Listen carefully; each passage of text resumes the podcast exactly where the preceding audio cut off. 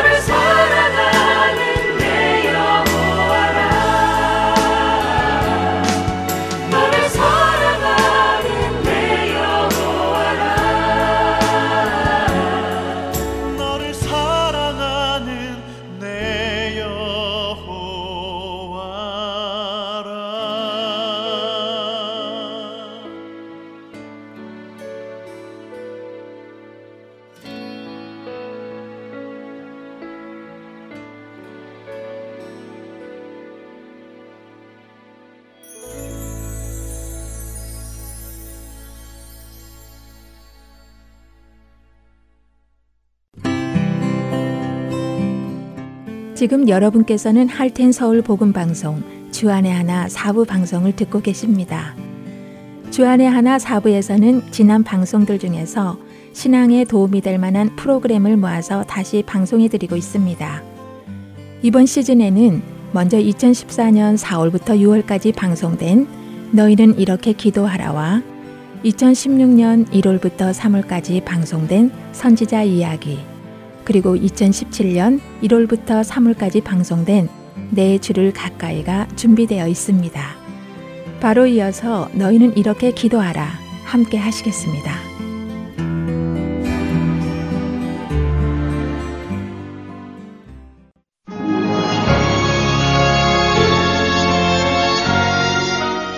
애청자 여러분 안녕하십니까? 너희는 이렇게 기도하라 강승규입니다. 지난 한 주간 주님께서 가르쳐 주신 주 기도문의 의미를 생각해 보시며 기도드린 기회가 있으셨는지요? 지난주 우리는 예수님께서 가르쳐 주신 기도의 방법을 알기 이전에 먼저 주님께서 어떤 식으로 기도하지 말라고 가르쳐 주셨는지에 대해 나누었습니다. 기억나십니까? 주님께서는 어떤 식으로 기도하지 말라고 가르쳐 주셨나요?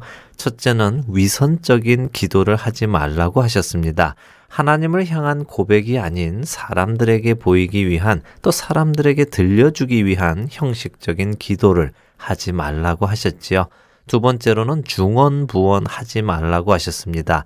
그 의미는 우리가 일반적으로 생각하듯이 같은 내용의 기도를 반복하지 말라는 말씀이 아니라 기도를 주문을 외듯이 읊어대지 말라는 의미라고 말씀드렸습니다. 우리는 예수님께서 하지 말라고 하신 이 두 가지의 기도를 우리 자신의 기도 생활에 비추어 보아야 할 것입니다.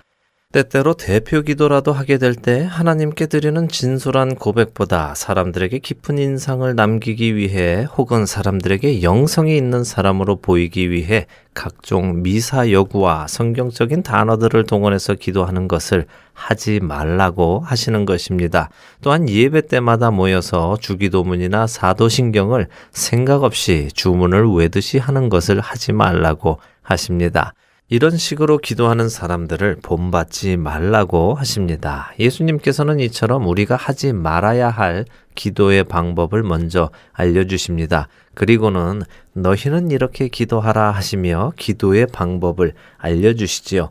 어떤 이들은 말합니다. 기도에 무슨 방법이 필요하냐고요. 그냥 내 진솔한 마음을 하나님께 쏟아내면 되는 것 아니냐고요. 기도가 배워서 하는 것이냐? 자신의 감정과 생각을 하나님께 알리면 되는 것이다 라고 말씀하시기도 하는데요. 과연 그럴까요? 기도는 배울 수 없는 것일까요? 누가복음 11장 1절에서 제자들은 예수님께 이렇게 부탁드립니다. 예수께서 한 곳에서 기도하시고 마치심에 제자 중 하나가 여짜오되 주여 요한이 자기 제자들에게 기도를 가르친 것과 같이 우리에게도 가르쳐 주옵소서.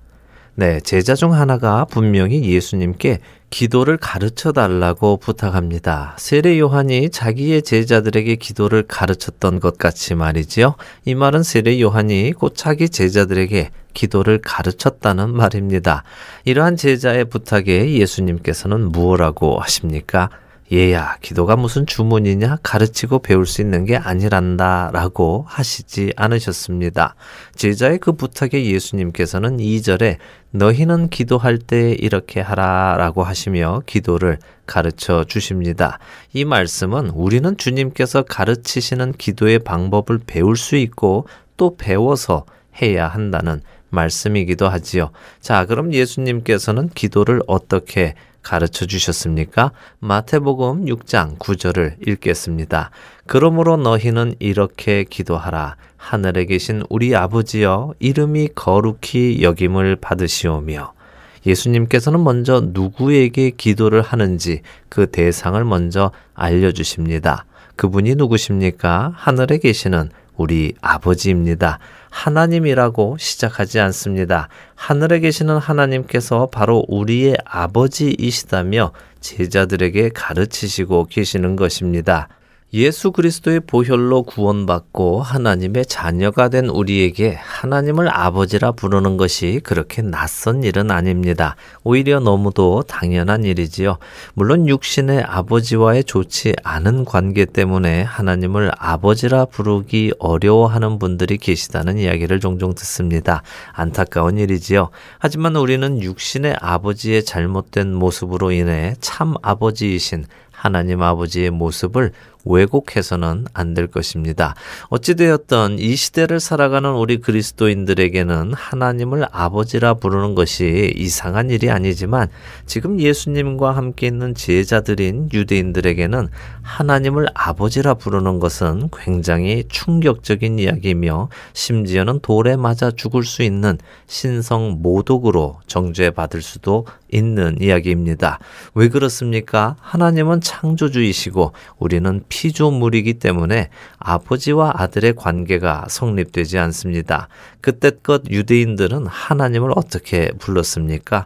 하나님의 이름조차 입에 담을 수가 없어서 그들은 하나님의 이름인 야훼라는 단어가 성경에 나오면 그 단어를 주님이라는 뜻의 아도나이라고 소리내어 읽으며 하나님의 이름을 입에 담는 것조차 두려워했습니다.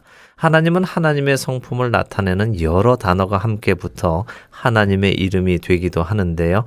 혹시 기억하고 계시는 이름들이 있으십니까? 여호와는 나의 목자라는 뜻의 여호와 로이, 전능하신 하나님이시라는 뜻의 엘샤다이, 지극히 높으신 하나님이시라는 뜻의 엘 엘리온, 영원하신 하나님이시라는 뜻의 엘 올람, 스스로 존재하시는 하나님인 여호와, 준비하시는 하나님이시라는 여호와 이레, 평강의 하나님 여호와 샬롬, 승리의 하나님이란 의미를 담아 여호와는 나의 깃발이라는 뜻의 여호와 니시 등 하나님의 성품과 관련하여 하나님은 여러 가지 이름으로 또 표현으로 나타내십니다. 이스라엘 사람들은 하나님의 이름을 이렇게 불렀지요. 자, 이런 하나님의 이름에는 공통점이 있는데요. 그 공통점이 혹시 무엇인지 아시겠습니까? 이 공통점은 하나님의 이름은 누구나 부를 수 있다는 것입니다. 무슨 말씀이냐 하면 피조물인 모든 인간은 하나님의 이 이름들 중 어느 것이라도 부를 수 있다는 것입니다. 왜냐하면 하나님의 이 이름들이 가지고 있는 하나님의 성품은 늘 그러하시기 때문에 그렇습니다. 그것이 사실이기에 그렇습니다. 자, 예를 들어 누군가가 지극히 높으신 하나님이라 부른다면 그 말은 사실입니다. 왜냐하면 하나님은 지극히 높으신 하나님이시기에 그렇습니다.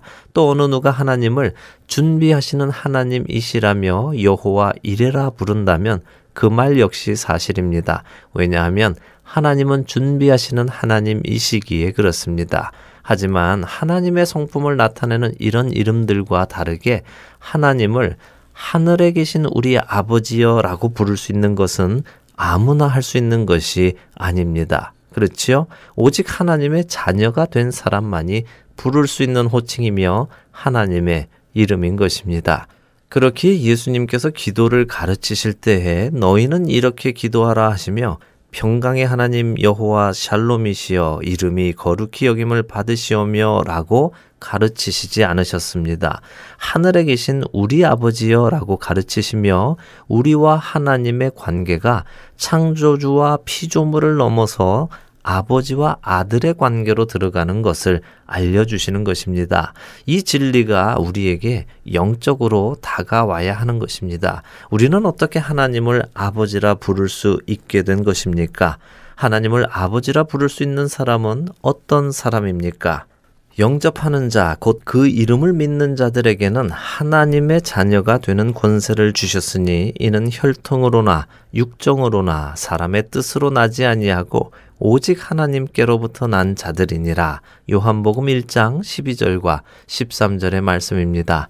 창조주가 피조물인 육신의 옷을 입고 자기 백성을 구원코자 자기 백성들에게 오신 예수 그리스도의 이름을 믿는 자들이 바로 하나님의 자녀가 되는 것이라고 말씀하시고 계십니다. 또한 에베소서 1장 4절과 5절은 이렇게 말씀하십니다.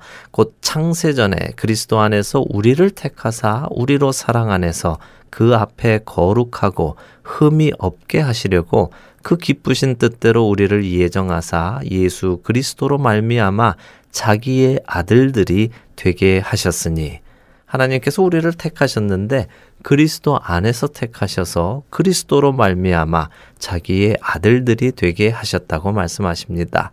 갈라디아서 4장 4절에서 6절은 때가 참에 하나님이 그 아들을 보내사 여자에게서 나게 하시고 율법 아래에 나게 하신 것은 율법 아래에 있는 자들을 속량하시고 우리로 아들의 명분을 얻게 하려 하심이라.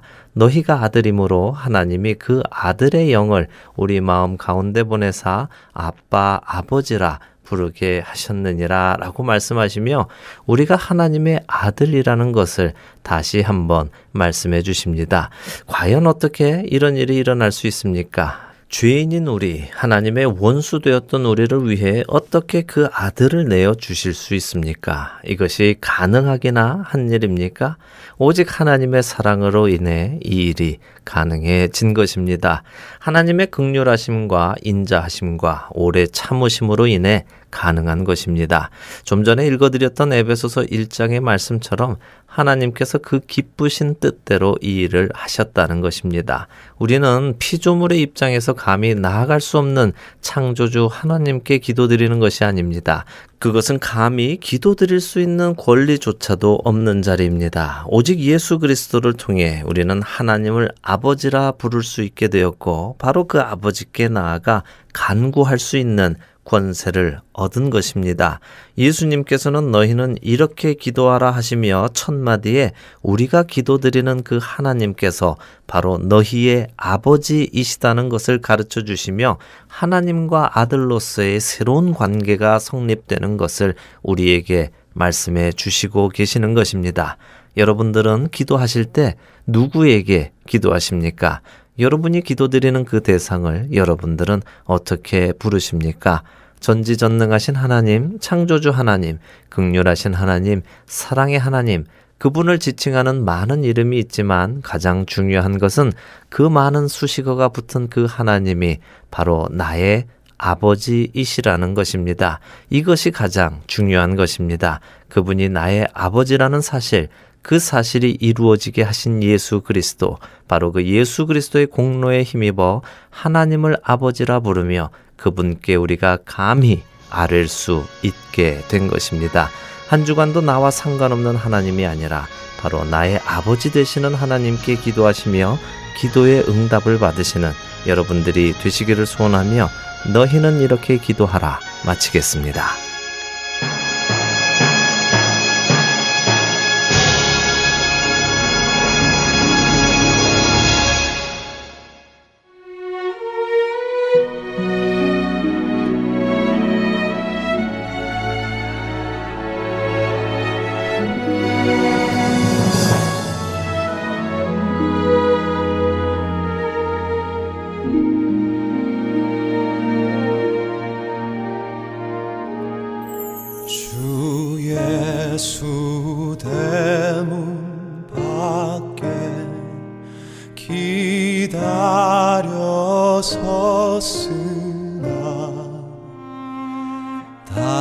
단단히 잠가두니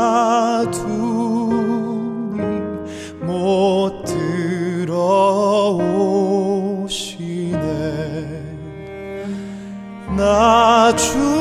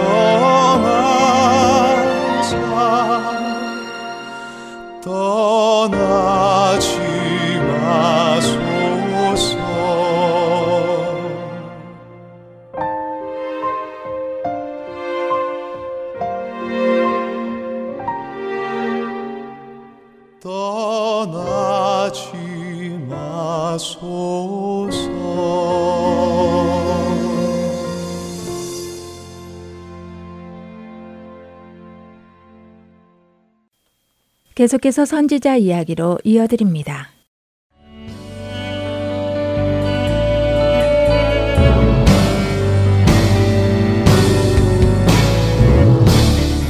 애청자 여러분 안녕하세요. 선지자 이야기 진행의 민경은입니다. 안녕하세요. 최소영입니다. 네, 지난 시간에는 선지자 이야기 시작에 앞서 17개의 대소 선지서와 16명의 선지자가 있다는 것을 나누었고요.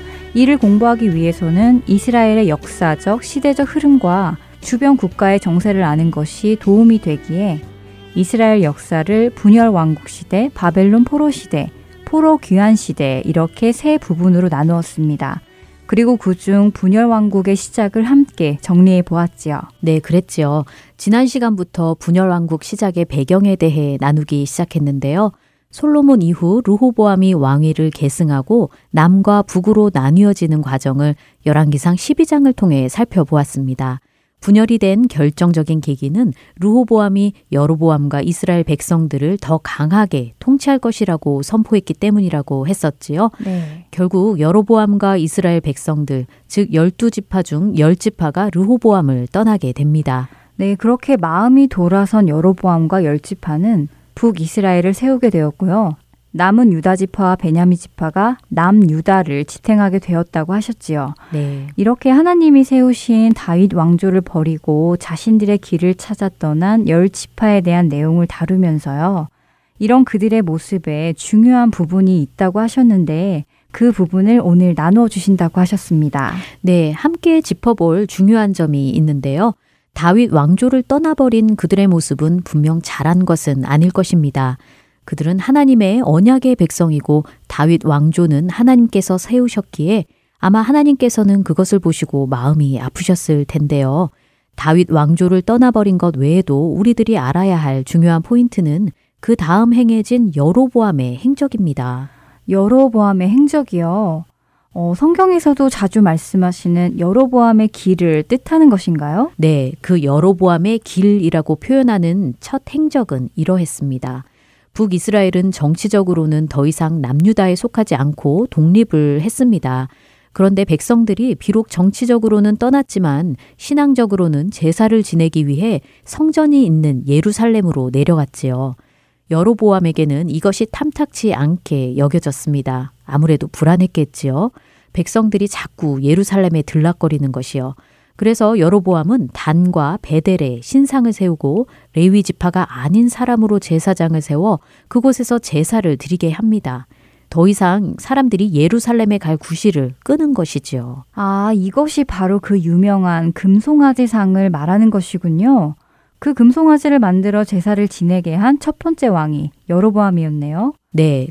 어, 그리고 하나님이 정하신 레위 지파만이 제사장이 되어야 했었는데 여로보암은 레위 지파가 아닌 사람들을 제사장으로 세웠고요. 맞습니다.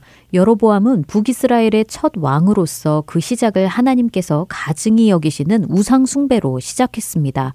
그 이후로 북이스라엘은 하나님이 보시기에 악을 행하는 왕들이 계속 뒤를 이었지요.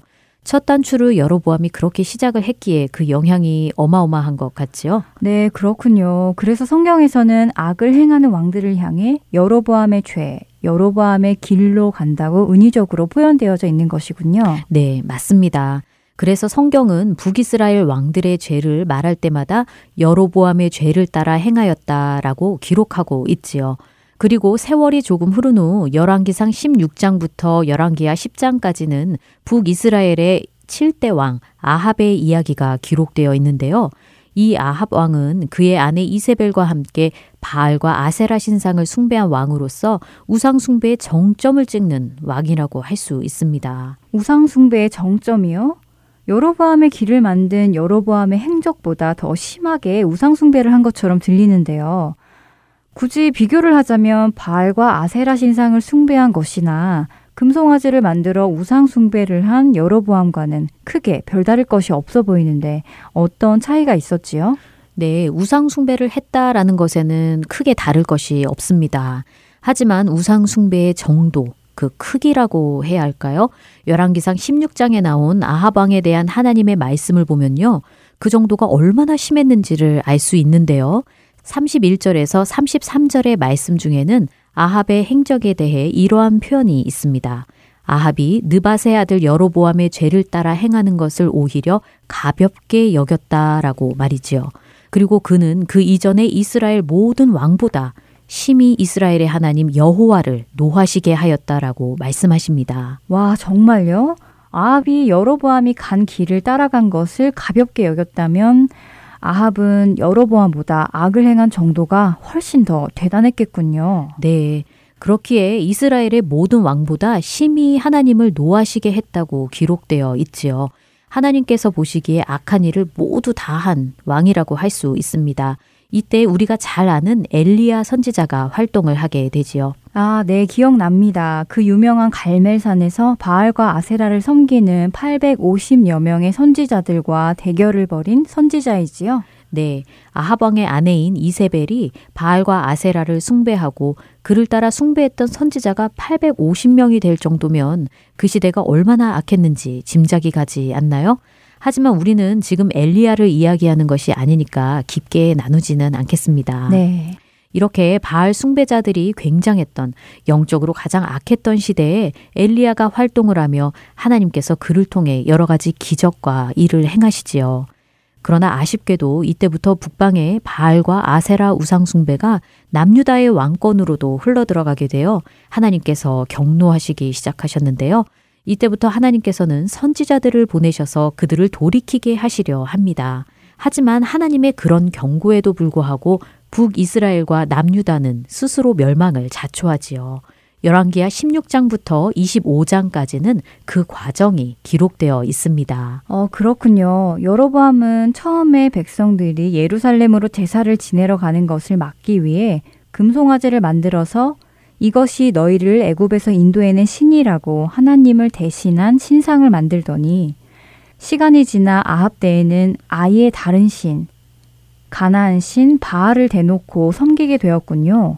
그리고 바로 이런 이유로 멸망을 향해 가게 되었고요. 네, 맞습니다.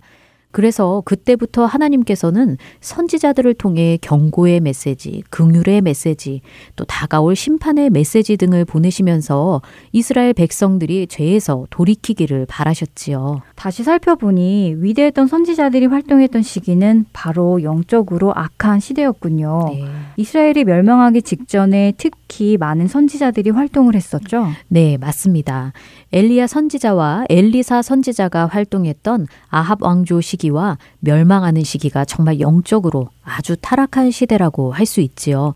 아합 왕조의 이야기가 열왕기상 16장부터 열왕기하 10장까지 이렇게 긴 분량을 차지하는 것을 보면 아합 왕권이 꽤 컸고 또 그 긴 시간 동안 바알 우상 숭배로 인해 영적으로 얼마나 타락했었는지 짐작이 가지요. 네. 그렇게 바알 우상 숭배와 다른 이방 신들과 함께 북이스라엘과 남유다 역사는 흐르게 됩니다. 특히 북이스라엘은 많은 왕권 교체가 있었지만 하나님 보시기에 악을 행한 왕뿐이었지요. 정말 북이스라엘의 왕들은 여로보암의 길을 행하였다라든가 하나님 보시기에 악을 행하여라는 표현이 자주 등장했던 것 같습니다. 남유다의 많은 왕들도 우상을 따르기는 했지만 아사왕, 요아스 왕같이 하나님이 보시기에 정직하게 행한 왕들도 있었지요. 네. 하나님 보시기에 정직하게 행한 왕들도 있었습니다. 그리고 이러한 왕들에 대해서는 다윗의 모든 길을 따라 행하였다. 다윗의 모든 행위를 따라 행하였다라고 성경은 표현하지요. 아, 그렇군요. 아까 말씀하셨던 여로보암의 길과 상반되는 의미군요. 네. 그러나 또 어떤 왕들은 처음에는 그랬는데 끝까지 그 길을 가지 못한 왕들도 많았지요. 결국 그렇게 북이스라엘이 멸망을 하게 되고 후에 남유다도 멸망을 하게 됩니다. 이때 하나님께서는 바벨론을 들어 남유다를 징계하는 데 사용하셨는데요. 바벨론으로부터 예루살렘이 멸망한 후 유다 백성들이 바벨론에 포로로 끌려가게 되는 장면을 끝으로 열왕기야 25장은 마무리가 됩니다. 네, 그렇군요. 그리고 역사서인 에스라와 느에미야, 그리고 선지서인 예레미야와 다니엘 등을 통해 바벨론의 포로 시대, 귀한 시대를 살펴볼 수 있을 것 같네요. 예, 맞습니다. 그래서 앞으로 이 시대적 흐름과 배경으로 선지서들을 함께 공부하면 이해하기가 훨씬 쉽겠지요? 네, 도움이 많이 될 것 같습니다. 앞으로 이 시간을 통해 이스라엘의 역사와 그와 연관된 주변 국가의 흥망 성쇠, 그리고 그동안 잘 알려지지 않은 선지자들을 공부할 생각에 설레고 기대가 되는데요. 예, 저 역시도 기대되는데요. 성경을 보시면 창세기, 출애굽기, 레위기, 그리고 그 뒤로 쭉 보시면 이사야, 예레미야, 예레미야, 에가, 에스겔, 다니엘 이런 순으로 성경은 기록되어 있지요. 네, 선지자들이 활동한 시간 순으로 기록된 것일까라고 생각해 본 적이 있었는데요. 그런 것은 아니지요? 예, 그런 것은 아닙니다. 시대수는 아니에요. 따라서 성경에 나온 순서대로 선지자들을 배우는 것이 아니라 우리가 방금 나눈 이스라엘 시대적 흐름을 따라 가장 먼저 활동했던 선지자 순으로 공부해 나갈 계획입니다. 네, 그 편이 역사적인 그림을 그리는 데에 훨씬 도움이 될 것 같네요. 네, 이렇게 지난 첫 시간과 오늘 두 번에 걸쳐 배경에 대해 정리를 해보았습니다.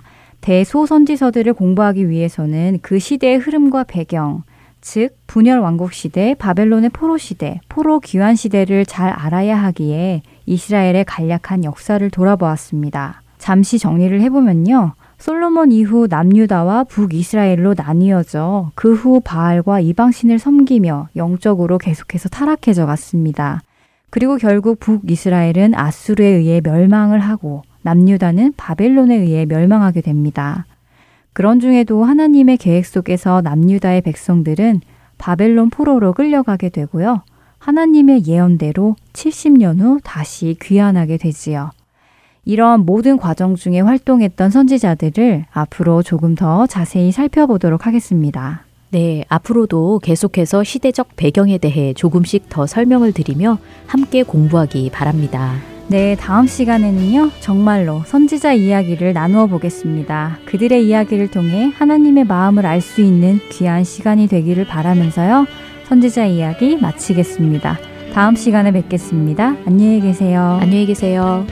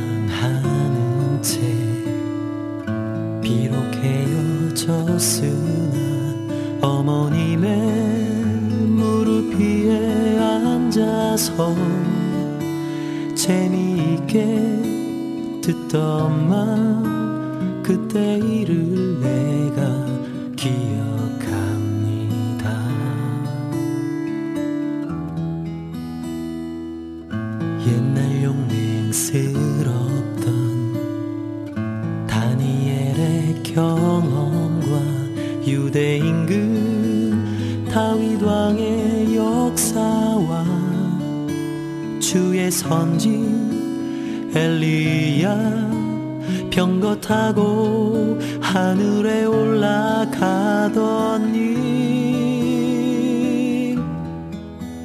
정말 귀하고 귀한 말씀 우리 어머님이 내게 들려주시던 재미있게 듣던 말 정말 귀하고 귀한 말씀 바로 이 책 중에 있으니 주님의 말씀을 나 더욱 사랑합니다.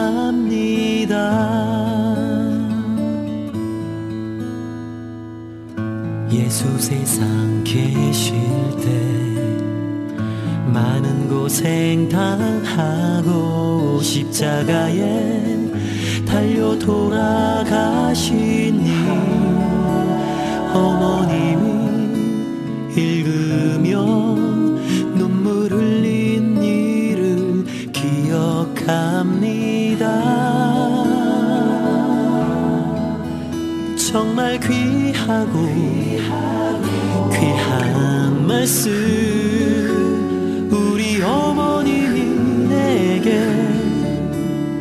들려주시던 재미있게 듣던 말 정말 귀하고 귀한 말씀 바로 이 책 중에 있으니 주님의 말씀을 나 더욱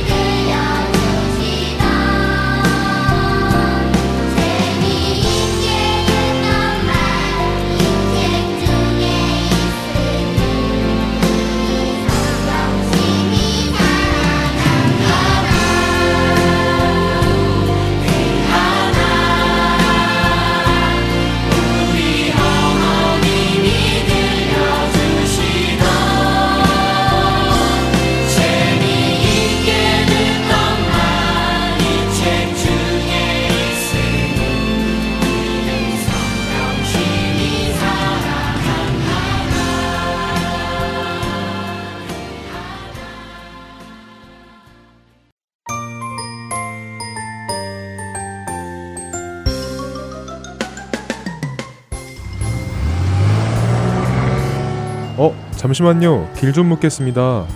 여기서 downtown 가려면 어떻게 가야 돼요? downtown이요?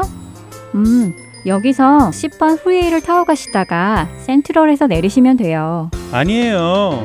그것보다는 저 앞으로 가서 Grand Avenue를 타고 가시면 더 빨라요. 에이, 그것보다는 seventeen freeway가 덜 막히죠. 다운타운으로 가는 길은 여러 가지입니다. 그러나 하나님께 가는 길은 오직 한 길밖에 없습니다. 바로 길이요 진리요 생명 되신 예수 그리스도를 통해서만입니다. 할텐 서울 복음 방송은 길 잃은 영혼들을 생명의 길로 인도합니다. 영혼을 살리고 세우는 할텐 서울 복음 방송 홈페이지 www.heartandsoul.org와 스마트폰 앱으로 만나실 수 있습니다.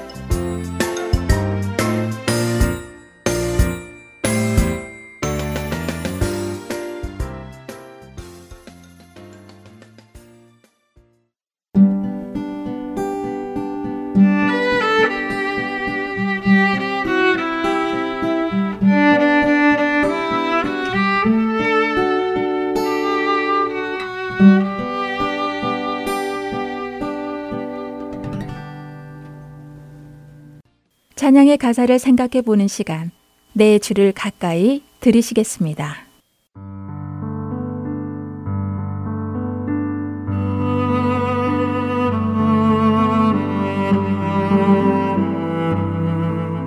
여러분 안녕하세요. 여러분과 함께 찬송의 배경을 살펴보며 그 찬송이 지닌 의미를 더욱 깊이 되새겨보는 시간, 내 주를 가까이 진행이 김금자입니다. 우리의 신앙길이 눈에 다 훤히 보인다면 그 길을 가는 일은 덜 어려울 것 같습니다. 비록 그 길이 힘들어 보여도 눈에 보이기에 그 길을 한 걸음 한 걸음 갈 수 있을 것 같습니다. 하지만 우리 신앙길은 한 치 앞을 볼 수 없는 어둠의 길을 가야 할 때가 많이 있습니다. 과연 이 길이 옳은 길인가? 길이 있기는 한 것인가? 우리는 그런 상황 앞에 서게 될 때가 많이 있지요. 그럴 때 여러분은 어떻게 그 길을 걸어가셨나요? 오늘 우리 모두가 신앙의 여정 속에 한 번쯤은 만날 수 있는 바로 그런 상황 속에서 어떠한 고백을 드릴 수 있는지 한 신앙인의 삶을 통해 알아보겠습니다. 내 주를 가까이 오늘은 찬송가 내 갈 길 멀고 밤은 깊은 데를 작시한 존 헨리 뉴먼의 이야기를 만나보겠습니다. 먼저 찬송을 들으시고 말씀 나누겠습니다. 내갈길 멀고 밤은 깊은데 빛 되신 주저 본향 집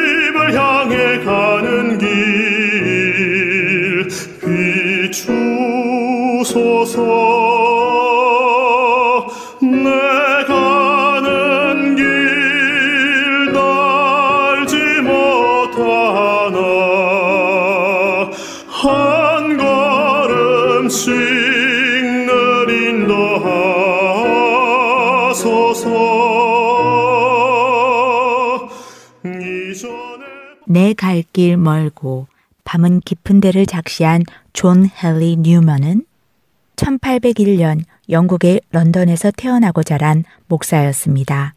그는 영국 정부가 교회의 치리에 직접 간섭하는 것에 대항하는 운동인 옥스포드 운동의 지도자로 활동하고 있었습니다.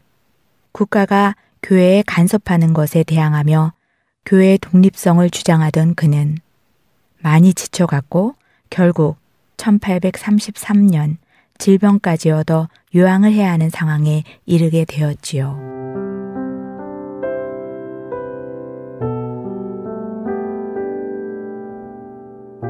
정부를 상대로 교회의 독립을 위해 대항하던 존 뉴먼 목사는 병을 얻어 요양이 필요했습니다.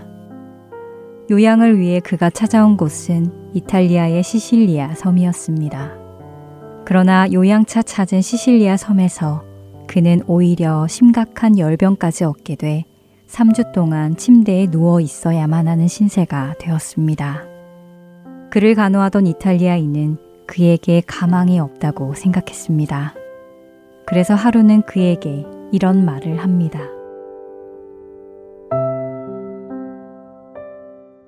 뉴먼 목사님, 미안한 말이지만 제가 볼 때 다시 회복되기는 힘들어 보입니다. 그러니 아직 정신이 있을 때 유서라도 남겨놓는 것이 좋을 것 같습니다.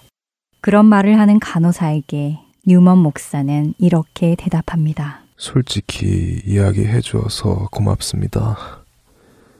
하지만 하나님께서는 제가 영국에서 해야 할 일을 계획하고 계시기 때문에 저는 저는 아직 죽지 않습니다. 늘 마음이 완고하고 교만한 저를 낮추시기 위해 그 일을 하시기 전에 이 열병으로 저를 징계하고 계시는 것입니다. 주의 징계가 끝나면 저는 곧 괜찮아질 것입니다.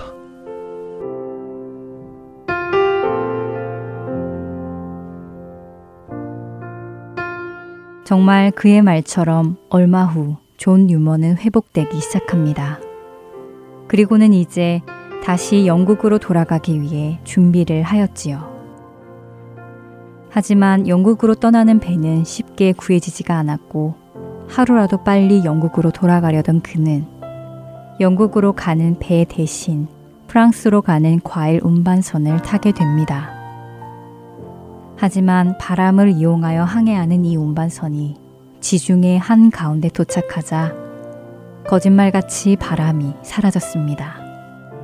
바람이 사라지자 배는 움직이지 않았고 바람이 없는 그곳에서 그들이 할 수 있는 일은 아무것도 없었습니다. 그렇게 하루 이틀 시간만 지나고 있었습니다. 그리고 그렇게 일주일의 시간이 지나가자 존 뉴먼은 주님이 인도하시지 않으면 자신은 아무것도 할 수 없는 존재라는 것을 깨닫기 시작하지요.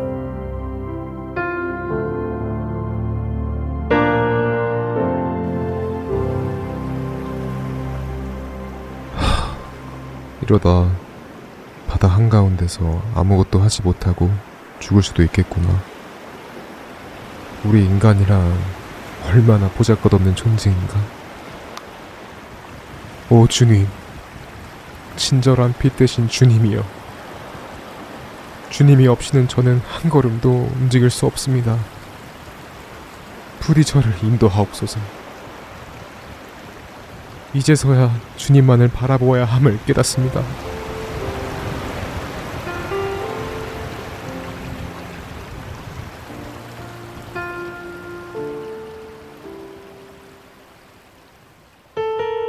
무릎을 꿇고 자신의 연약함을 고백하며 하나님의 인도하심을 구하던 그의 마음속에 순간 시편 말씀이 떠올랐습니다.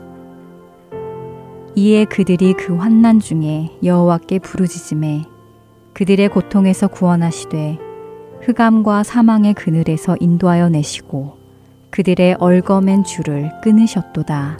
라는 시편 107편 13절과 14절의 말씀이었습니다. 존 뉴먼은 그동안 스스로 사역하려 했던 교만함을 회개하며 한 걸음 한 걸음 주님께서 친히 인도해 주시기를 간구하며 글을 써 내려 갑니다.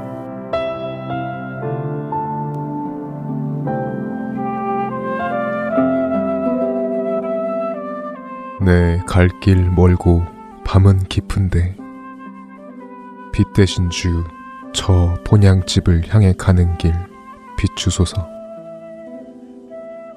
내 가는 길 다 알지 못하나 한 걸음씩 늘 인도하소서.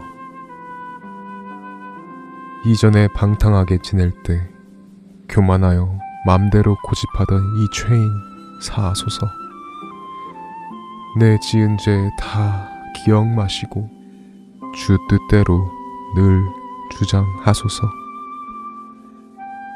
이전에 나를 인도하신 주 장래에도 내 앞에 험산 준령 만날 때 도우소서. 밤 지나고 저 밝은 아침에 기쁨으로 내 주를 만나리.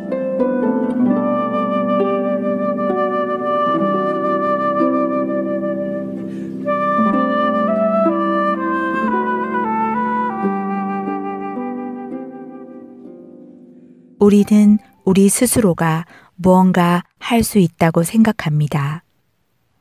심지어 세상에서는 생각만 하면 이루어진다고까지 이야기하기도 합니다. 그러나 우리는 깨달아야 합니다. 하나님의 인도하심이 없이는 우리는 아무것도 할 수 없는 존재인 것을 말입니다.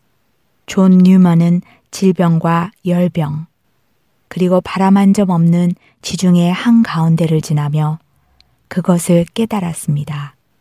하나님께서 힘을 주지 않으시면, 하나님께서 바람을 일으키시지 않으시면, 우리는 한 걸음도 앞으로 나아갈 수 없는 존재입니다.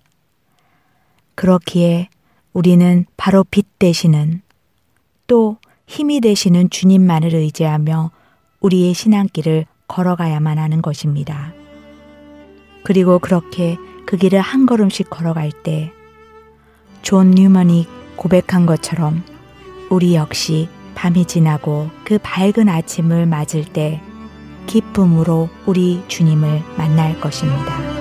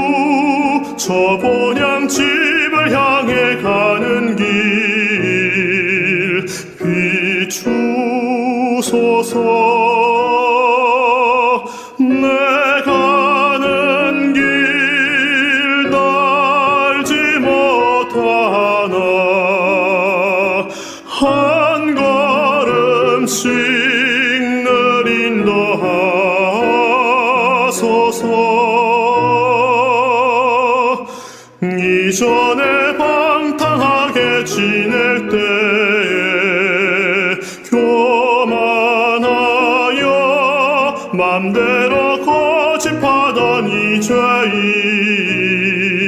사소서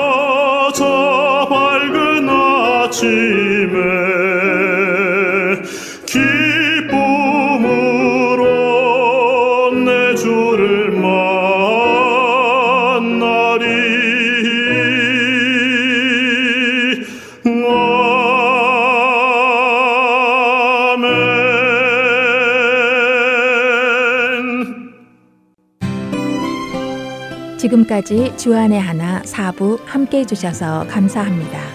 계속해서 주안의 하나 5부로 이어드립니다.